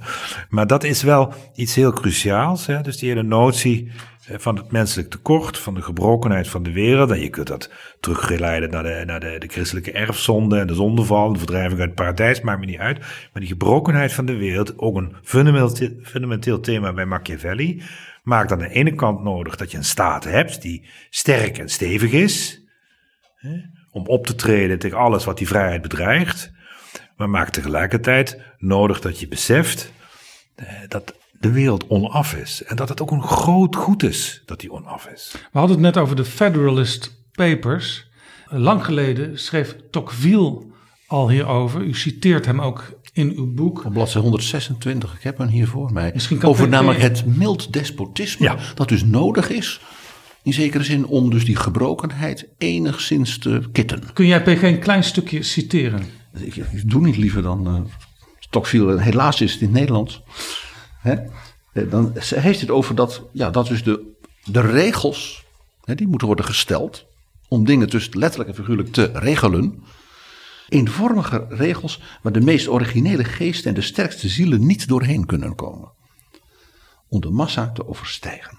Hij breekt hun wil niet, maar verzwakt, verdraait en leidt die. Hij dwingt zelden tot handelen, maar verzet zich er onophoudelijk tegen dat men handelt. Hij vernietigt niet, hij belemmert het ontstaan. Hij tyranniseert niet, hij hindert. Hij onderdrukt, hij verstoort. Hij dooft uit, hij stomt af En hij reduceert uiteindelijk elke natie tot een kudde schuchtere en vaardige dieren waarvan de staat de herder is. Hoe lang geleden is dit geschreven? 1840.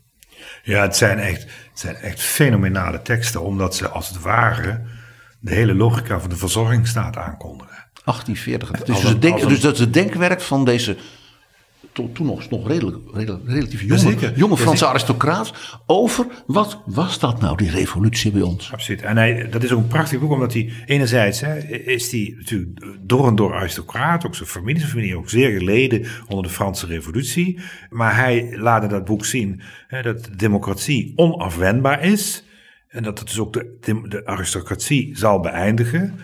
En hij noemt dat een vorm van mild despotisme, wa- wat dus een soort ander despotisme is dan het despotisme van de feodaliteit. Maar juist in die mildheid zit het gevaarlijke, het onderdrukkende, het neerslaan. Nou, als je dat naar de huidige tijd doordenkt, kun je zien dat die verzorgingsstaat, als het ware de meest. En natuurlijk is dit geen, eh, geen oproep om je zo te gedragen, maar het meest, je bent het meest effectief als burger in de verzorgingsstaat als je slachtofferschap weet te vertonen.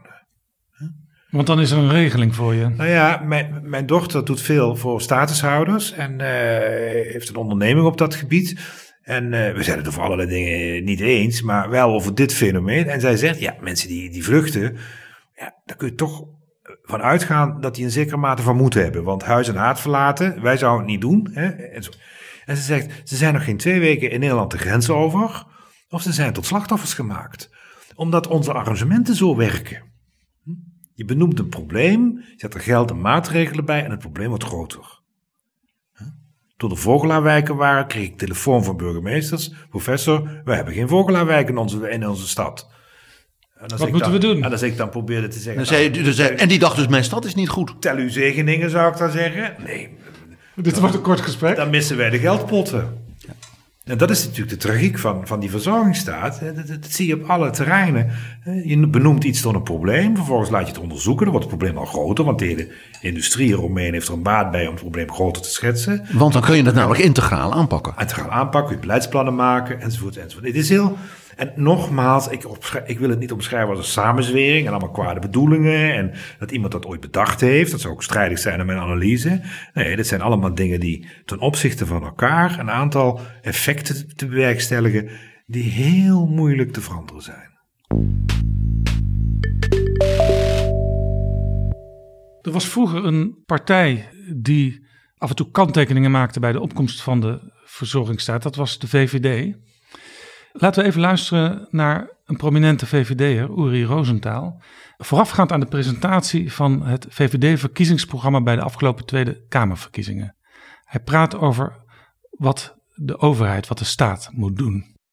Eh, drie punten, denk ik. Het eerste is dat wij dus nadrukkelijk zeggen dat wij een sterke staat nodig hebben, een sterke overheid, maar een overheid ook die moet leveren en uitvoeren wat ze zegt te zullen doen. Dat is één.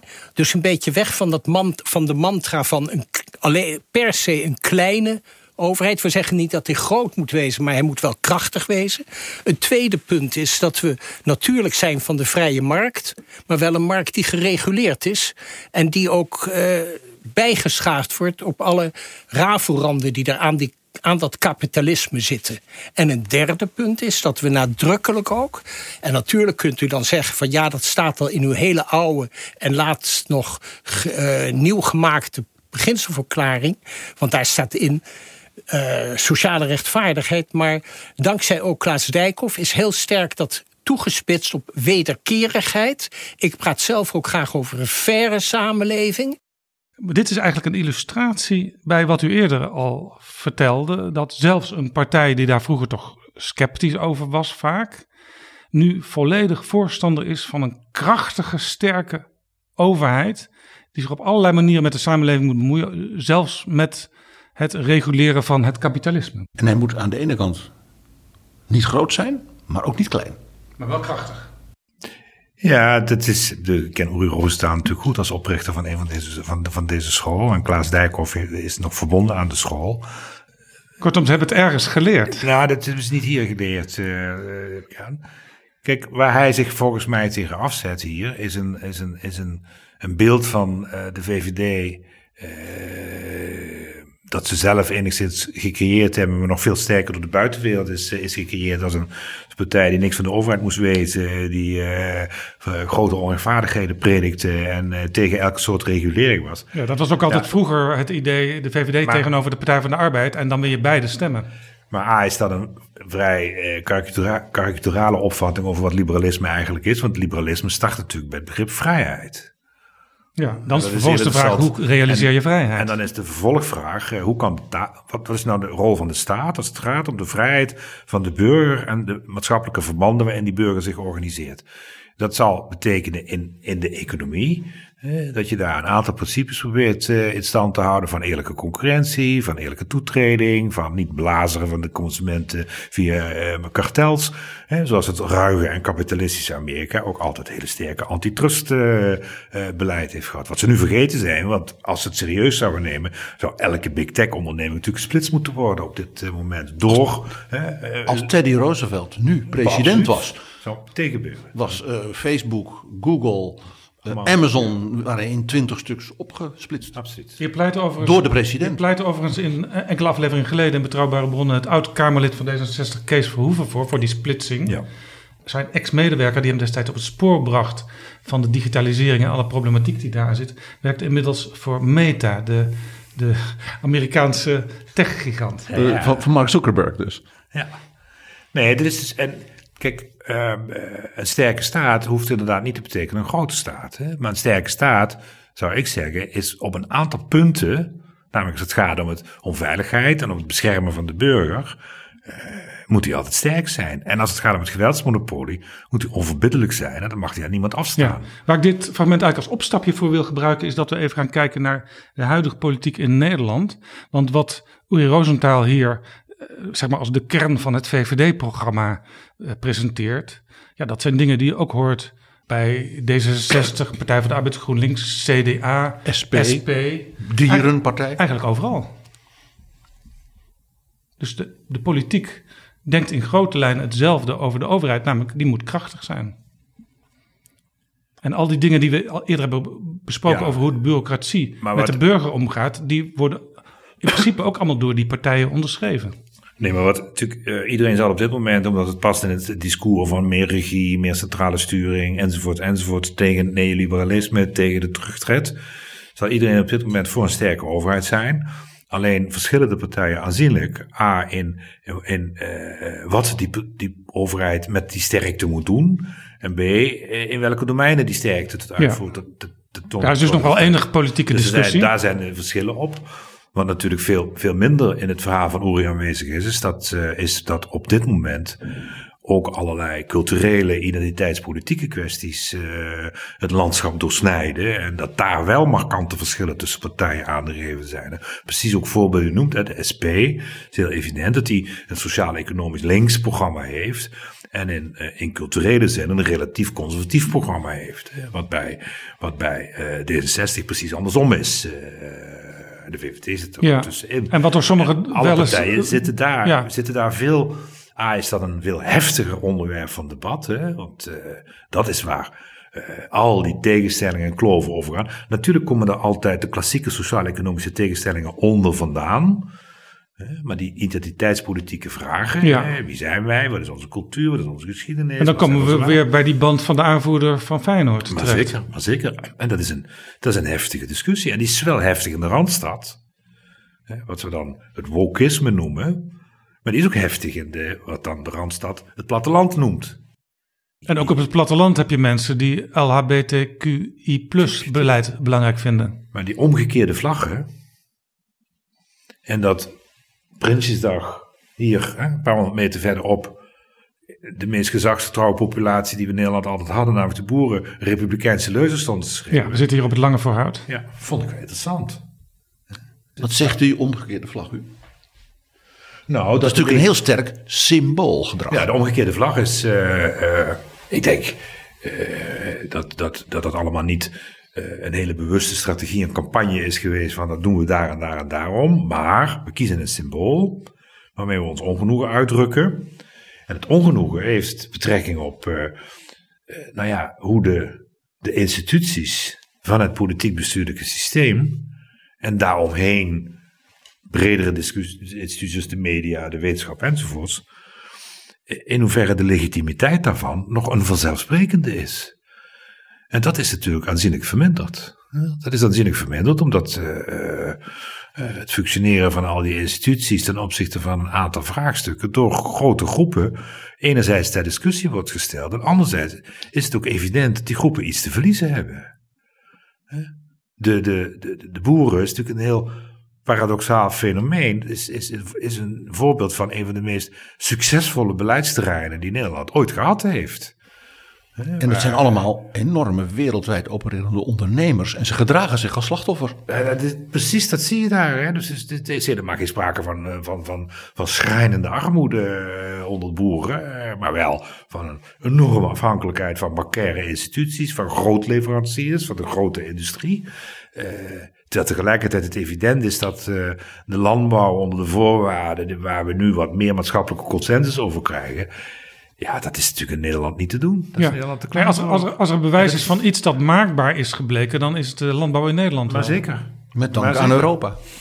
Ja, ja, dat is wat, was natuurlijk een voortreffelijke koppeling van Europese regelgeving, nationale politiek, subsidieinstrumenten, een wetenschappelijk instituut in Wageningen, eh, allerlei eh, bedrijfsorganisaties. Planning. Maar ook, eh, ja, ook wel met eh, allerlei eh, ja, een totale marktverstoring natuurlijk. Niets meer met markt te maken. Door en door gesubsidieerd. En met zeer ernstige ecologische gevolgen. Ja, je zou misschien. Je zou misschien... En dus is de overheid, dat is het grote probleem natuurlijk, is de overheid. Uh, als, als een van de allerbelangrijkste actoren in dat succesvolle landbouwbeleid. zit in een zeer ingewikkelde positie om, om, om ja, te doen waarvan denk ik evident is dat gedaan zou moeten worden. Namelijk toch een heroriëntatie van die landbouwpolitiek. Ja. Hoewel het natuurlijk ook een perfect voorbeeld is geweest, die landbouwpolitiek, dat beleid. Van de potentie dat je als overheid overal uh, beleid voor kunt maken. En dat dat ook, ook tot in detail kan worden uitgevoerd en gerapporteerd. Nou ja, kijk, dat, dat is natuurlijk waar, waar je met terugwerkende kracht achter komt. Is namelijk dat die maakbaarheid uh, wel uh, ook in allerlei opzichten hele onbedoelde gevolgen heeft gehad. Hè. De tragiek van de, van de goede bedoelingen is daar volstrekt in zichtbaar. Hè. Dus al die economische, ecologische rampen die daar het gevolg van zijn, dat was natuurlijk niet bedoeld. Uh, dat is wel allemaal, uh, allemaal gebeurd. En waar het in vastloopt, het systeem, is dat het door en door gereguleerd is, uh, waardoor het niet meer beheersbaar is. dus ambtenaren in Brussel, die dan tegen de Nederlandse minister zeggen: ja, wij gaan vrij precies met de datum en wat al niet. Vertellen wie, wanneer, waar, hoeveel mest mag uitrijden. En ik denk dan altijd, die ambtenaren, ik heb zelf in Brussel gewerkt, dus ik ken dat soort mensen. Dat zijn voortreffelijke, zeer uh, gedegen mensen. Maar die hebben zelf nog nooit in hun leven mest uitgereden. Nee, dat denk ik ook niet. Maar dit is een voorbeeld van. Maar dit klinkt bijna als je moet er geweest zijn om over kunnen oordelen. Ja, maar dat, ja, maar dat, maar dat is dus wat, de boer, wat dus het boerenprotest voortdurend nee, nee, wel roept. De enige die iets over de boeren kan zeggen, zijn de boeren zelf. Kijk, maar kijk, dit is, hier zie je een heel interessant effect van, van, van de relatie tussen Nederland en Brussel. Dat uh, zowel het strenge stikstofbeleid als het landbouwbeleid mede het gevolg zijn van effectief opereren van Nederlandse ambtenaren in Brussel. Ja. Ik zeg altijd wat plagerig. De voormalige milieuactivisten werden allemaal ambtenaar bij Vrom. En die gingen vervolgens in, in, in, in, in Brussel een, een fijnstofrichtlijn maken. Waardoor half Nederland afgebroken zou moeten worden als je die serieus neemt. tegelijkertijd zaten de boeren aan andere tafels. En omdat Brussel een volstrekt technocratisch instituut was. Helemaal niet gepolitiseerd. Is dat lange tijd ook politiek helemaal niet expliciet gemaakt. Maar de, heel interessant dat gebeurt dus nu. Nee, want nationale soevereiniteit moest overeind blijven. dus het mocht niet gepoliceerd worden. Ja, nee, maar het was ook bewust een, bewuste strategie. Ja, dat was hè, de Ever Closer Union. Waarbij eh, ook in Brussel zelf hoge ambtenaren en commissarissen het ook buiten het politieke debat hielden. Dat, dat was een hele bewuste strategie. Ja, maar het landbouwbeleid is natuurlijk ook een schoolvoorbeeld van hoe, hoe wetenschap, Wageningen, het beleid stuurde u waarschuwt in uw boek voor de overheid als ja, grote technocratische machine, die de verschillen eigenlijk niet meer accepteert. Nou, heb je tegenover die technocratie in toenemende mate, ook in politiek, uh, de populisten die zich melden. En die weer een andere potentie hebben, namelijk wij vertegenwoordigen het volk, het echte volk. Dat is eigenlijk het beeld wat je nu ziet als je bijvoorbeeld naar de Tweede Kamer kijkt. Nee, dus waar de verzorgingsstaat uh, ook een slachtofferperspectief hanteert, hè, hebben, de, hebben, de, hebben de, de populisten, uh, van welke soort ze ook zijn, uh, altijd het perspectief van het echte volk.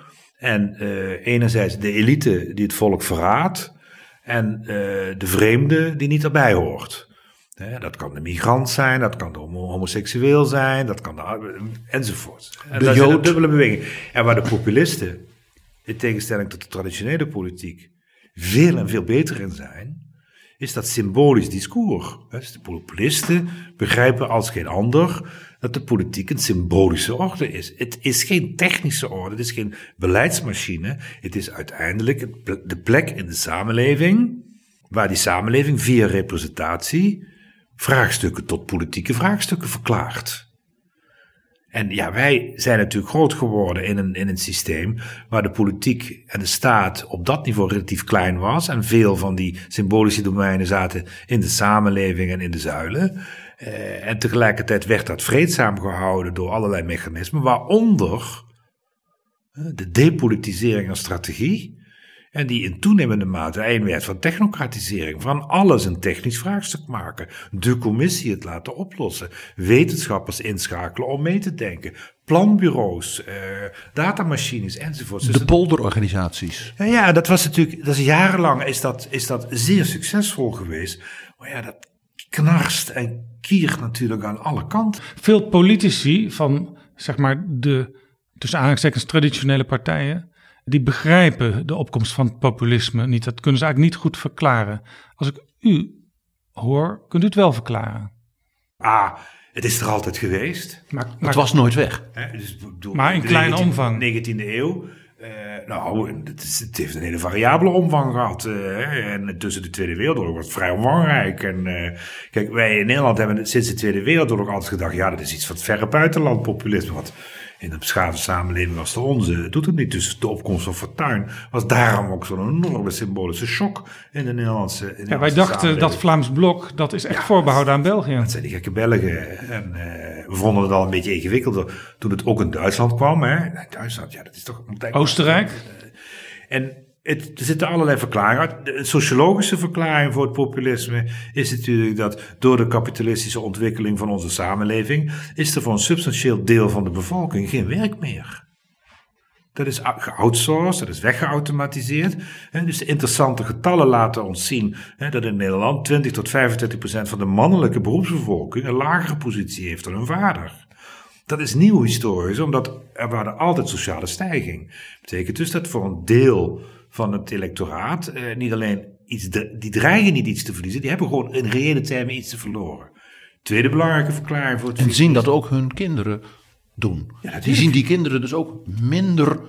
Ja, dat minder meer dan ze hadden gedacht. En, en, als, en als, hun kinderen uh, naar de universiteit gaan, dan zien die kinderen soms dat als ze jonger zijn, dat de meisjes ineens ook allerlei rollen en functies krijgen. De tweede belangrijke verklaring, hè? De, de, de, de, ja, het winnen van de vrouw. Hè? Het, het, overal gaande is. Niet gestuurde politiek of beleid of wat dan ook. Dat is gewoon een automatische uitwerking van de meritocratie die we overal hebben, hebben gezien. Die meritocratie is de derde belangrijke verklaring. We hebben altijd gedacht eh, een verdeling van ongelijkheid langs lijnen van talent en inzet is de meest eerlijke verdeling van ongelijkheid die we hebben. Ons niet realiserend dat die verdeling van ongelijkheid de meest spijkerharde is die er bestaat. Want daar is echt niks aan te doen aan talent en inzet. dat betekent dus dat nu uh, de, de natuurlijke staat van de ongelijkheid, namelijk wie slim is en hoog is opgeleid in een kenniseconomie, hè, waar dat soort competenties ook dominant zijn, ja, die mag, die mag heersen. Nou ja, zie daar de onvrede. Dat vertaalt zich ook nog eens in het wegvallen van de mechanismen die verzoening brachten, bij ons de zuilen, eh, de grote politieke partijen, de klassieke vakbeweging, overal waar hè, hoger opgeleid en lager opgeleid, rijk en arm, werkgever en werknemer bij elkaar kwamen, ook weg. Dat leidt tot allerlei culturele breuken, culturele kloven. Ja, en dat leidt tot allerlei rare optelsommen onder noemers als populisme. Als je de samenstelling van het verzet tegen, tegen de vaccinaties in Nederland zag. Welke soorten groepen daar bij elkaar kwamen. Ja, had je van tevoren niet kunnen voorspellen. Hè? Van, van, van, van, van, van wijze van spreken van corporale Baudet eh, tot rechtsradicaal, tot hooligan, eh, Ja, tot yogamoeders. Yogamoeders, ja. En, en, En spiritueel eh, eh, kristallenaanbidders. Er waren zelfs eh antivaxers die zich beriepen op Tocqueville. Ja, ja. Nee, maar het is... Kijk, het verzet tegen vaccinaties in Nederland heeft het in Nederland altijd bestaan. En daarom hebben we ook altijd vaccinatievrijheid gehad voor goede gronden. Huh? En vroeger was dat omdat de heren dat niet toestond. Ja, nou zou je eerder- ging jij niet over. Maar ja, er Ja. zijn natuurlijk... Omdat die sociale media met zich hebben gebracht dat eh, iedereen zijn eigen, zijn eigen kennisprofiel Ja. kan opstellen en zijn eigen legitimaties kan zoeken, is dat ja, ingewikkeld. We gaan, we gaan richting het einde van het gesprek, maar u zei eerder in het gesprek, ja, de, verzuil, de verzuiling zoals die was met alle kenmerken, die kunnen we natuurlijk niet meer terugkrijgen. Sommige elementen zouden we misschien wel op een bepaalde manier moeten terugkrijgen. Maar dit probleem, dus van die enorme culturele tegenstelling die zich nu manifesteert, ook op het politieke terrein, ja, daar is toch best wel heel lastig mee om te gaan. Ja, en ik be- be- bepleit altijd aan de kant van eh, de mensen die zichzelf superieur, hoog opgeleid en bevoorrecht eh, achten. Dat een van de belangrijke kwaliteiten van hoog opgeleid, bevoorrecht en superieur zijn, is daar rekening mee houden. En daar respect voor hebben. En daar niet minachtend over spreken. Dus wat mevrouw Clinton deed, de deplorables. Ja, want hoe voorkom je paternalisme? Ja, dat is, dus- nee, maar je moet, het is geen paternalistische houding die hier wordt bepleit. Nee, het is, eh, het is dus ook bijvoorbeeld veel toleranter zijn ten aanzien van gedrag. Hè? Wat jij onbehoorlijk gedrag vindt. Hooligans, hooligans dus toestaan. Dus niet boos worden op die omgekeerde vlag bij je buurman. Nee, probeer te begrijpen, het gesprek aan te gaan. Overigens wel volstrekt helder zijn en wat mag en wat niet mag. En op de straat. En, dus dat die jongens eh, zijn, van het bed zijn gelicht die hier de, de A12 wilden blokkeren. Lijkt me een goed, goed, goed, goed verhaal. Maar het had bij de boeren natuurlijk ook gemoeten. Dus daar moet ook tegen opgetreden worden. Ja, want die gingen vervolgens naar het torentje. Ja, hé, maar dat is precies daar zijn we dus heel. Dat is dus heel slecht als je dat eh, als je doet voor maatschappelijke, voor maatschappelijke aanvaardbaarheid van een stevig optredende staat. Maar wat ik. ehm, ook als het in dat gezondheidsdomein zit, hè, dus dat, die hele nadruk op preventie en eh, is toch hè, alsof, die, alsof mensen hè, die, eh, die ongezond eten, hè, alsof die eh, niet in een, in een dure supermarkt zouden willen winkelen. Maar ik heb nog nooit een preventieprogramma gezien wat, wat zegt van, nou moeten, niet, moeten ze niet ander voedingspatroon bijbrengen, moeten ze hoger inkomen geven. Ja, want dat stond deze week toevallig in de krant. Veel mensen die juist gezonder zouden moeten gaan eten, die kunnen het zich niet veroorloven financieel. Natuurlijk. Er is nou een mooie documentaire serie met die Tim Jongers, de directeur van de Beckman Stichting, en, eh, eh, die dat laat zien. En eh, dat is natuurlijk wat gaande is in de samenleving. Dus de onderkant van de samenleving, de 30%, eh, die, die niet allemaal even goed redt, die ook afha- sterk afhankelijk is van de staat, die heeft een paar dingen gezien. Aan de ene kant de staat die steeds grimmiger werd. En aan de andere kant de samenleving die alleen maar minachtend eh, over hen deed. Weliswaar met hele goede bedoelingen. En heel braaf en heel paternalistisch. Maar dat, bedoel, dat herken je onmiddellijk als mensen paternalistisch doen. En dat doen we volop. Doen we volop. Ja, dus we eindigen dan eigenlijk toch met Dus- uw, uw advies ook aan eh, politici die zich misschien iets te vaak in technocratie hebben laten meegaan. Eh, toch met eigenlijk een soort pastorale oproep, ga in gesprek. Nou, nee, ga, de, ga, de, ga het debat aan.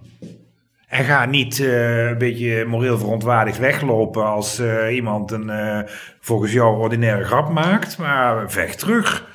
Kijk, vroeger zaten we allemaal heel, heel charmant naar het Engelse parlement te kijken, want daar gingen ze tenminste fors met elkaar tekeer. Maar wat gebeurde in het Engelse parlement? Daar gebeurde belediging op het niveau van Oxford en Cambridge. Dat had ook En golvend. wij nu? Belediging op het, op het niveau van de tokkies. Ja, de jaren zestig zijn ingedaald in de samenleving. En toen wij deden was het allemaal chic en ook verheven. Hè? En nu de hele samenleving het doet, zijn we opeens heel verontwaardigd over hoe, vervelend dat debat plaatsvindt. En dat zie je op allerlei plekken. In Nederland hebben we er veel onderzoek naar gedaan. Hè, waar dus ook beide de morele kaart trekken. Dus de ene kant vindt de andere allemaal verschrikkelijke elitaire types enzovoort. En de andere kant vindt het niet chic genoeg het debat. Het debat, het debat moet gepolitiseerd worden. Het moet over politiek gaan. En dus niet over identiteit en niet over moraal. Nou ja, tenzij je identiteit politiseert. Eh, Dat je het debat voert over wat, ja, wat we daaronder verstaan en hoe we daarmee omgaan. En welke soorten variëteit eh, wij willen en welke wij onaanvaardbaar vinden. Dus, maar ja, En daar moet je misschien dus ook veel duidelijker in zijn. hele klassieke politiek lijkt mij. Ja, wanneer je gewoon heel helder zegt: dit vind ik wel en dit vind ik niet. Ja, dat kan. Ik bedoel, dat, eh, ik vind het lastige is om. Niet alleen wil ik niet in ontwerpende zin over dat systeem praten, maar is het ook onmogelijk? Want het zou, ook strijdig zijn met alles wat ik opschrijf. Eh, als ik nu zou zeggen, nou ja, ik heb wel een blauwdruk hoe het moet. Nog veel meer hierover staat in het prachtige boek De Integrale Staat Kritiek van de Samenhang. Als je vriend van de show bent of het snel nog even wordt, dan kun je meedingen naar een exemplaar van dat boek, uitgegeven door Boom. Mag ik u hartelijk danken, Paul Frisse, voor dit gesprek. U ook.